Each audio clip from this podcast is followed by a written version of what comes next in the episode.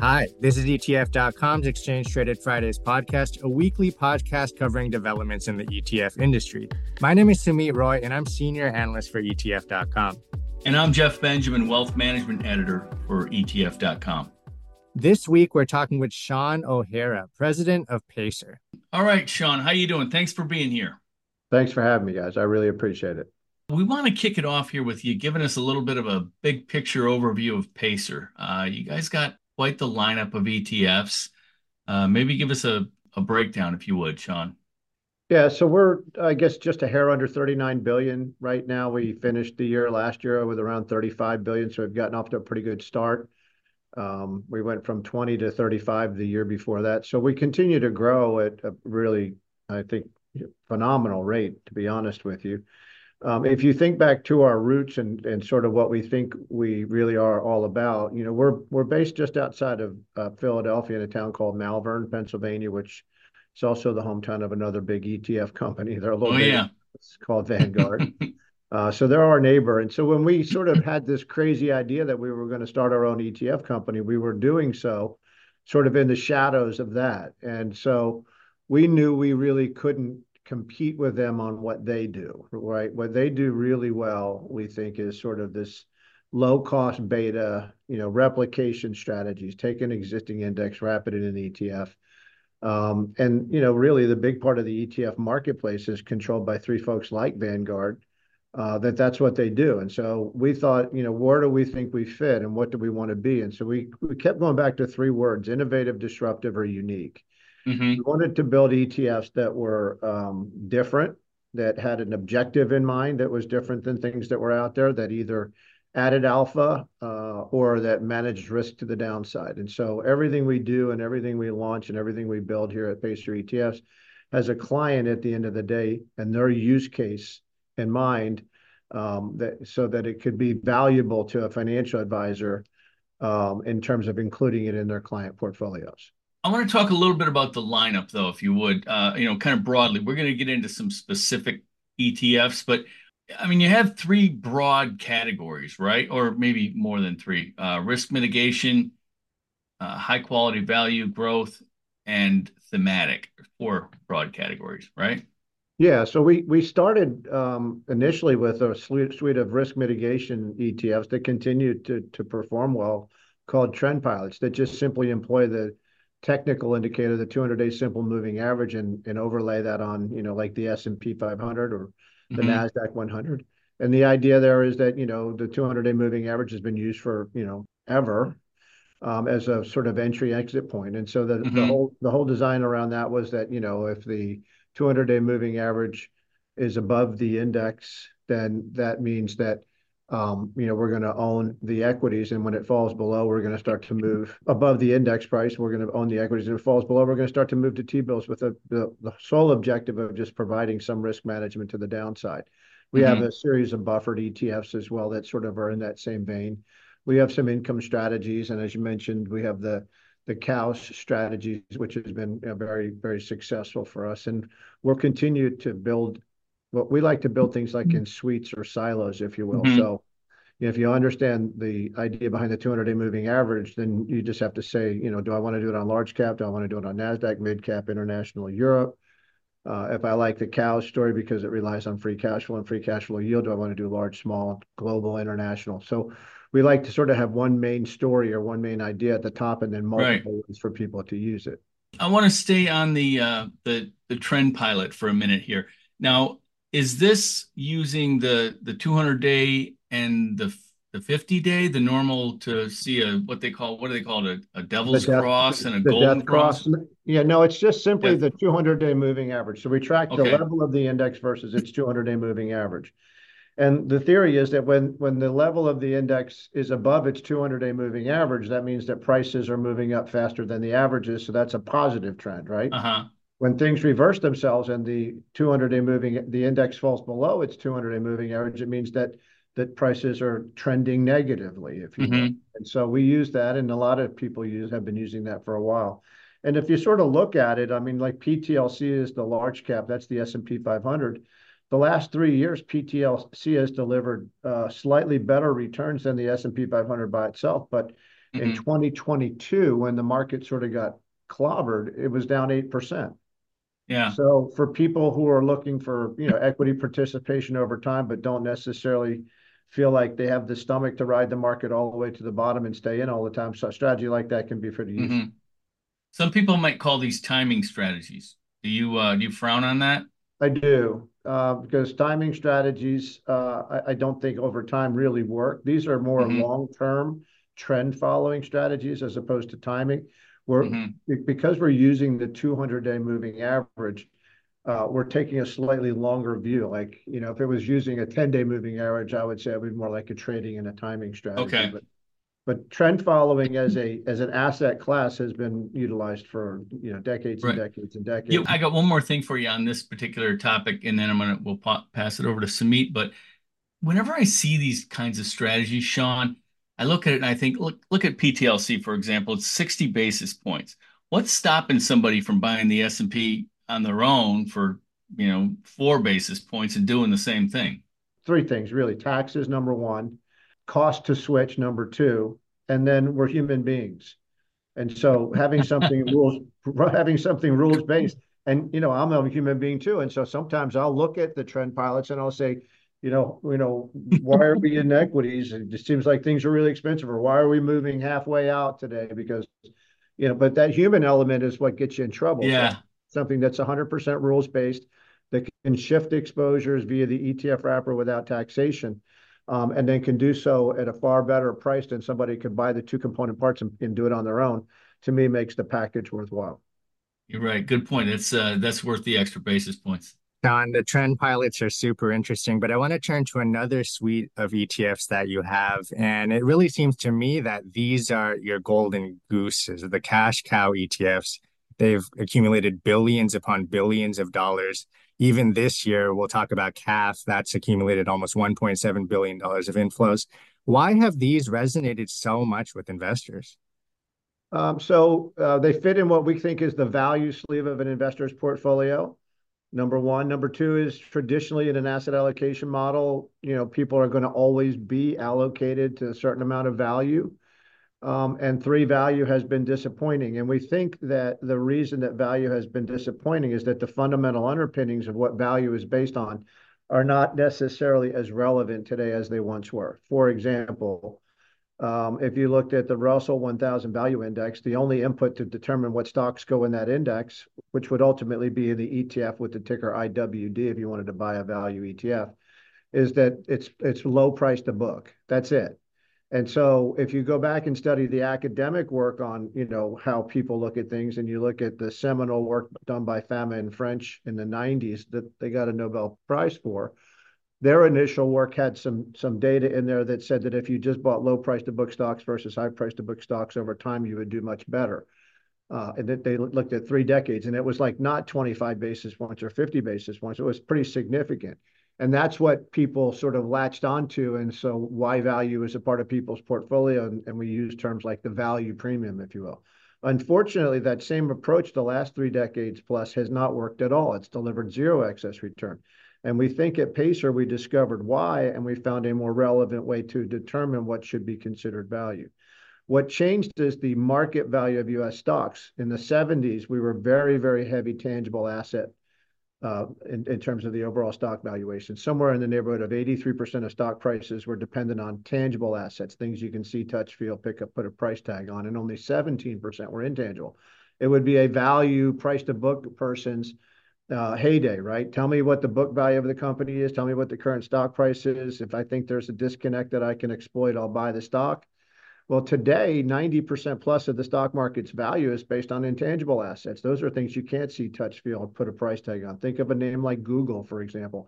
Even though it wouldn't necessarily make it into the cows, we have owned Apple, but what are those companies worth? Is, is Google worth what the sum total of all the server, servers and the data centers that they operate are, or are they worth the intellectual property that Google utilizes to generate revenue? They invented, refined, perfected, and monetized search. So in, in, a, in a world where there's no real tangible value left, you can't rely on price to book to spot cheap stocks. So we use free cash flow yield, which is the free cash flow that a company generates divided by its enterprise value. So it's a simple calculation what would I have to pay to buy the whole thing, stock plus debt minus cash? And if I did that, how much cash return would I get every year for that? So if you had two stocks that say had an enterprise value of twenty bucks, one was giving you a dollar's worth of free cash flow. You could simply say, I'm going to divide that dollar by twenty and come up with a five percent free cash flow yield. If I had another stock with a twenty dollar enterprise value, it was giving me two dollars worth of free cash flow. I could divide that two dollars by twenty. That one would be giving me a ten percent free cash flow yield. And our argument is that I'd rather pay twenty dollars to get two dollars worth of free cash flow as opposed to one. And so we've applied that to broad indexes like the Russell one thousand and the S and P six hundred. And the launch date of that was about eight years ago. So it was a theoretical concept, if you will, that we thought would be a more meaningful, more relevant, or more timely way to look at valuing stocks when there aren't that, when there's just not that much tangible asset value left. And in truth, what happened was exactly what we thought would happen, which is it delivered pretty significant excess return versus the benchmark. Um, and so I think that's contributed to the success. I think what contributes to the success, success is that it's a pretty simple story and it's easy to understand. The world has changed. We have offshored all the manufacturing. We've gone globalist, right?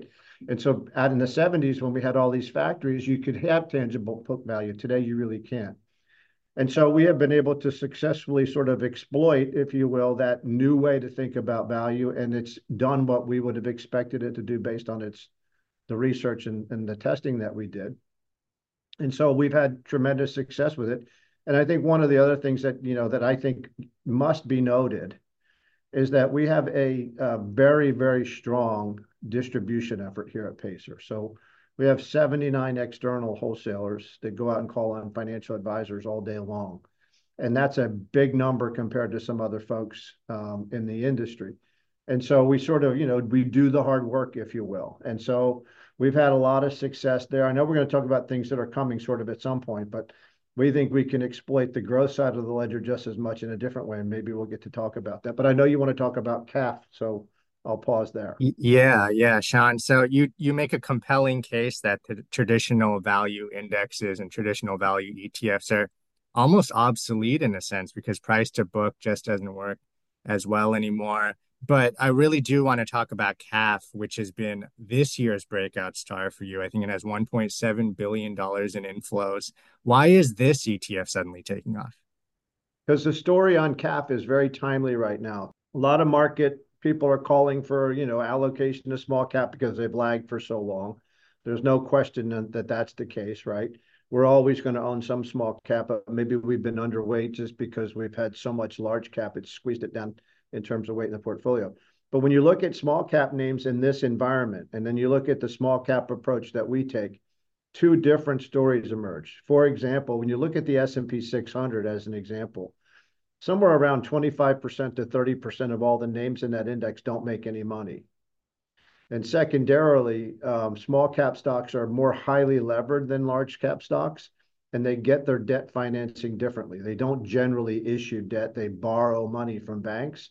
And they borrow money on these ninety-day facilities. And so as interest rates have risen, because the Fed is trying to destroy the economy, I'm sorry, no, they're not trying to destroy the economy. They're trying to tame inflation by destroying the economy. Um, that's put more and more pressure on the small cap stocks because the cost of financing has gone up. So if you look at, for example, right now, net debt to EBITDA on small cap names is like two point nine. It's about one point four for the S and P five hundred. And C A L F, because we screen explicitly for free cash flow and free cash flow yield, and because we eliminate all the names in those indexes that don't make money, is trading at a debt, debt to EBITDA multiple that's less than the S and P five hundred. And then when you look at interest expense as a percentage of EBITDA, right now the S and P is like eight to nine percent. You're talking about twenty to twenty-five percent in small cap land, and C A L F is under the S and P five hundred right now. It's about eight percent. So if you're going to buy small caps, we would argue that it makes more sense to buy small caps that, you know, don't buy the whole index. Nobody knows the names of them in there anyway, for the most part, right? Isolate the index and only pull out the names you want based on what you're looking for. And what we're looking for is high-quality companies that generate a lot of free cash flow, that have a high free cash flow yield, that aren't overly reliant on debt to get things done. And um, what's interesting about free cash flow and free cash flow yield as a screen is it doesn't matter where you apply it, large, small, global, international, the same characteristics continue to emerge. you get better earnings growth than your benchmark. You get a higher current return on investment in the form of free cash flow yield. And typically we pay about sixty percent of the market's P E. But in particular, in this cycle, with everybody talking about small cap, if you explain to people how the broad broad-based small cap indexes work, and you enlighten them on what the real problem is, which is the debt's getting out of control, then the logical choice would be to buy something that doesn't, you know, that isn't broad-based, that's screening out the names that could be problematic. And I should note that C A L F is trading close to an all-time high right now, which is important because the Russell two thousand, as a lot of people have pointed out, is close to twenty percent down from its all-time high. So quite a significant difference in terms of performance between the Russell and C A L F. Absolutely. Sean, who is who do you think is buying, or who do you know is buying your E T Fs? Is Pacer more popular with financial advisors or the retail market, or is it kind of an even breakdown? That's a great question. I think the answer is that it's almost exclusively financial advisor driven. That's where we spend our time. Um, mm-hmm. We don't spend money advertising to direct to the public. We we think uh, based on, you know, I've been doing this almost forty years now, and my partner has been doing it longer than that. We think that the financial advisor model adds value to the individual investor's experience over time. Mm-hmm. And so we don't mind if somebody who's doing it on their own buys our stuff, but we would rather put all of our effort into helping the financial advisor understand what we do and who it helps, and then help them, you know, deal with it and explain it to their, their end customer. So I would say the vast majority of the money that we've taken in here has come ex- almost exclusively from financial advisors. And it's really sort of across the gamut, from the, you know, mega wirehouses all the way down to the individual right. registered investment advisor. How do you how do you connect with those advisors? How what are you doing for them? Are you providing educational services, or or what's the what's the connection look like? We we do something really novel, Jeff. We go see them in person. Oh man, don't don't let that secret get out. I know. Well, you know, it's kind of funny. The industry is a funny industry. There's people in this business that think if you make a good product, people will find you. I don't think that's the case. I've been waiting forty years for that to happen. Uh-huh. So we we we rely on our distribution model and the people that we have across the country to go make appointments with financial advisors, sit down, t- find out what it is they do, what they're looking for, where mm-hmm. their pain points are in their portfolios, and how we might be able to help them with the Pacer E T F. Have Have you ever had any conversations that you know of with advisors and wholesalers where you actually will develop a product out of the conversations that you're having with them? I, I, it has not happened yet. We have done a couple of partnerships with people who are uh, asset managers by themselves who have kind of novel ideas, but we haven't actually gotten anything that we thought would be something like, you know, that would be. When we build E T Fs, Jeff, I mean, I don't want the best twenty-five million dollars E T F in the history of mankind, right? I want mm-hmm. multi-billion dollar products. And so oftentimes if you talk to an individual advisor, they might have a great idea, but it might be only a great idea for them. So, Sean, we've talked about your trend pilot E T Fs, and we've talked about your cash cow E T Fs, which have pulled in billions upon billions of dollars. Which year E T Fs that we haven't talked about Uh, do you want to highlight? You know, is there an area that investors are starting to gravitate towards that are outside of the, you know, cash cow suite? Yes. Um, you know, there's been a lot of focus lately on getting income from equity portfolios. And the way that's been done so far, very, very successfully, for example, by J P Morgan, is through these covered call strategies like JEPI. Um, and so, you know, in this business, there are a lot of copycats. You know, when they see somebody having success, they say, well, if I made one of those, I'll be successful too. And so there's lots and lots of people sort of going down that road. We don't necessarily think that's a road we want to go down, but we do think there's a need for investors to be able to generate attractive income from their equity portfolios. And we do that with an E T F, the ticker's Q D P L. And it is a, an E T F that's designed to provide four times the yield of the S and P five hundred's dividend. And so that product is a fairly simple product. It's basically a combination of the S and P five hundred and then T-bills. And then what we do is we use those T-bills as collateral to essentially acquire the additional dividend yield that we need through futures contracts. And it has delivered exactly what we would have expected. So like Last year, if you've looked at, for example, one of the downsides to a covered call strategy, like something like JEPI, is that at a very attractive yield, but the market was up pretty substantially last year and it didn't have any appreciation. And that's because when you do covered call strategies, you're selling your upside away. Q D P L, on the other hand, though, the S and P was up twenty-six and Q D P L was up twenty-four, but we delivered a six and a half percent yield on top of that. And so we're really excited about that concept. That fund now is almost three hundred million dollars. It's growing every day. And it's gotten past that time where it's no, not, not necessarily theoretical anymore. You know, like you launch something that's new and you have to explain it. And then people go, well, I don't know if this will work. When you look at it, what it's done, it's done exactly what it's supposed to, which is to deliver about eighty-five percent of the equity return to the S and P five hundred and four times the income. And so we like that strategy a lot, and it's picking up steam, and, and financial advisors seem to grab, gravitate for it, and it's a great complement to a covered call strategy.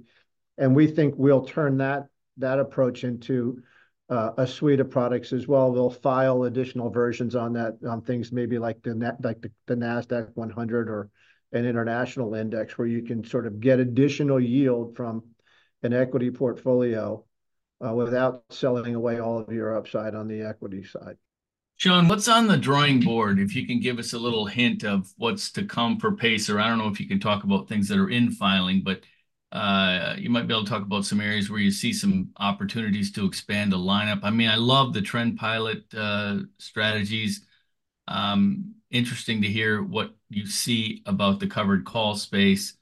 But um, are there areas where you think Pacer uh, still has some has some uh, space to grow? Yeah, I mean, we, we don't do covered calls, as I mentioned. We do dividend multipliers, and we'll right. do more of that for sure, right? Because we think that make, makes a lot of sense. I, I can talk about this because there's two two versions out now, and there'll be more to come. But on the growth side of the ledger, we think that, that there's potentially the same missed opportunity in terms of how broad indexes construct growth indexes. So one of the big inputs, for example, to the growth indexes is sales growth. And in theory, that sounds like it makes sense, right? You got companies growing sales a lot. That can't be a bad thing. Well, I could say, well, look at what happened to Peloton, right? They sold a lot of stuff, but they never figured out how to make any money. And so we, the same folks who sort of put us onto free cash flow yield on the value side said, if you're going to do growth, do free cash flow margin. And free cash flow margin is the free cash flow a company generates divided by its sales. So company has a lot of sales, turns into excess free cash flow. That means they're making money on it. Then they can recycle those excess free cash flow dollars into more sales growth. And so we mm-hmm. launched a large cap version of that, C O W G, that's done, I think, pretty well relatively. If you took the first quarter of last year out when seven stocks, you know, sort of went hyperbolic. Uh, but over time, the research that we have there would indicate that we think we're is right on that as we were on the C O W S side of things. So we have a large cap and a small cap version of that. The small cap's a little bit newer than the large cap, but we'll grow that suite out. I think I, I mentioned we're going to grow the dividend multiplier suite out for sure. And then we're looking for, you know, sort of smart income ideas. You know, if there's a weakness that we have at Pacer, it's that we don't have a full lineup of fixed income solutions currently. Uh, we mm-hmm. only have two fixed income E T Fs. And, um, you know, so that means that we're walking past half the money in America every day to get to the equity money. Um, and but if you go back to what we started with, innovative, disruptive, and unique, it's somewhat difficult in our view to find innovative or disruptive or unique ideas in the fixed income world. We're, mm-hmm. But we're, we're trying to figure that out. Okay. You've only got uh, three factor strategies. Where do you see opportunities there? I think uh, we we could continue to grow that suite out as well. I mean, there's a two multi-factor versions, P A L C and P A M C, and then there's a one dual factor, A L T L, that's low vol, high beta. Um, you know, I could see that sort of, you know, going beyond the large cap and getting into mid or small cap or international um, as, as a way to sort of look at things. We have a leader series that I think we're going to, you know, spend some time on. You know, we have the tickers P E X L, P E X L. It's basically the companies in the U S that have, you know, very high share of their overall sales and revenue that are exports. Because if you think about it, I mean, the world's bigger than the United States, right? So if, if, mm-hmm. if, you're, if you're taking advantage of that larger consumer base, um, you, you should do well. And and that's been, you know, it's. It's not where we would want it to be an A U M, but it's not going anywhere because it's a great idea. And then we have some other things that we're, you know, we're thinking about. There, there's index providers that are showing us things like, you know, taking, you know, the leaders in each country. Like if you think uh-huh. about Germany, like what are they known for? Well, they're known for, for automobiles, for example. And if you think about France, they're known for luxury goods and insurance. And if you think about Japan, what are they good at? And then just simply taking each one of those countries and just sort of saying, what are the three or four best uh, names in each one of those things that they're most known for? So we, you could call it a country leader strategy. Right. We love stuff like that because it's a great story, right? I mean, if you're going to inter- invest internationally, why not invest in the in the companies internationally that that are most known in that country for what they do the best? And the last thing I want to ask you about is the the Trend Pilot series. I, I really love this series, by the way, but I'm kind of impressed at how many different versions you've created there. Where else could you go with that strategy?